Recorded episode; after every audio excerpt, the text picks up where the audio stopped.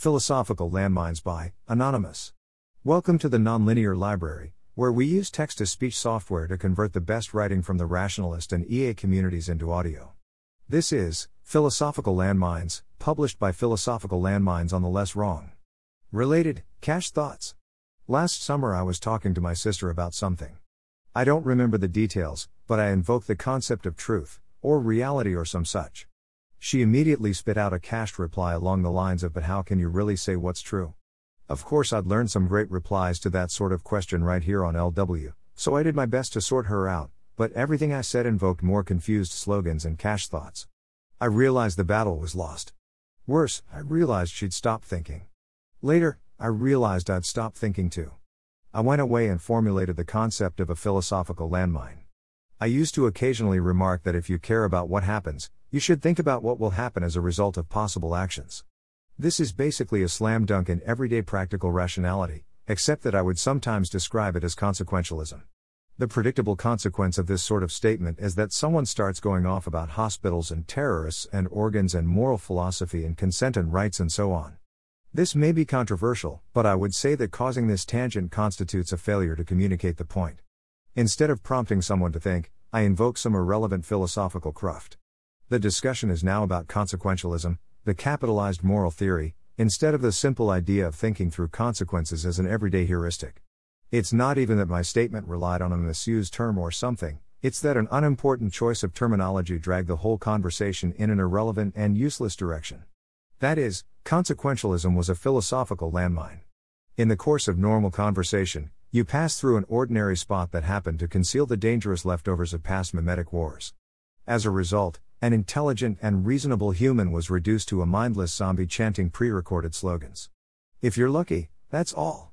If not, you start chanting counter slogans and the whole thing goes supercritical.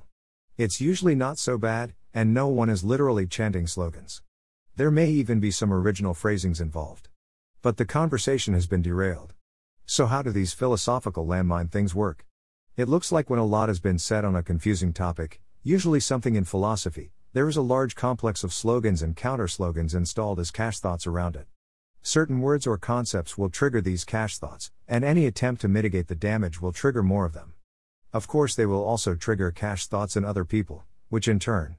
The result being that the conversation rapidly diverges from the original point to some useless yet heavily discussed attractor. Notice that whether a particular concept will cause trouble depends on the person as well as the concept. Notice further that this implies that the probability of hitting a landmine scales with the number of people involved and the topic breadth of the conversation. Anyone who hangs out on 4chan can confirm that this is the approximate shape of most thread derailments.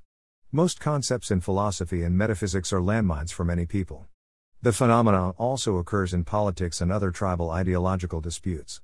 The ones I'm particularly interested in are the ones in philosophy, but it might be useful to divorce the concept of conceptual landmines from philosophy in particular. Here's some common ones in philosophy. Morality, consequentialism, truth, reality, consciousness, rationality, quantum. Landmines in a topic make it really hard to discuss ideas or do work in these fields, because chances are, someone is going to step on one, and then there will be a big noisy mess that interferes with the rather delicate business of thinking carefully about confusing ideas. My purpose in bringing this up is mostly to precipitate some terminology and a concept around this phenomenon, so that we can talk about it and refer to it. It is important for concepts to have verbal handles, you see. That said, I'll finish with a few words about what we can do about it. There are two major forks of the anti landmine strategy avoidance and damage control. Avoiding landmines is your job. If it is a predictable consequence that something you could say will put people in mindless slogan playback mode, don't say it. If something you say makes people go off on a spiral of bad philosophy, don't get annoyed with them, just fix what you say. This is just being a communications consequentialist. Figure out which concepts are landmines for which people, and step around them, or use alternate terminology with fewer problematic connotations. If it happens, which it does, as far as I can tell, my only effective damage control strategy is to abort the conversation. I'll probably think that I can take those stupid ideas here and now, but that's just the landmine trying to go supercritical. Just say no, of course, letting on that you think you've stepped on a landmine is probably incredibly rude, keep it to yourself. Subtly change the subject or rephrase your original point without the problematic concepts or something. A third prong could be playing philosophical bomb squad, which means permanently diffusing landmines by supplying satisfactory, non confusing explanations of things without causing too many explosions in the process. Needless to say, this is quite hard. I think we do a pretty good job of it here at LW, but for topics and people not yet diffused, avoid and abort. Addendum Since I didn't make it very obvious, it's worth noting that this happens with rationalists, too, even on this very forum. It is your responsibility not to contain landmines as well as not to step on them. But you're already trying to do that, so I don't emphasize it as much as not stepping on them.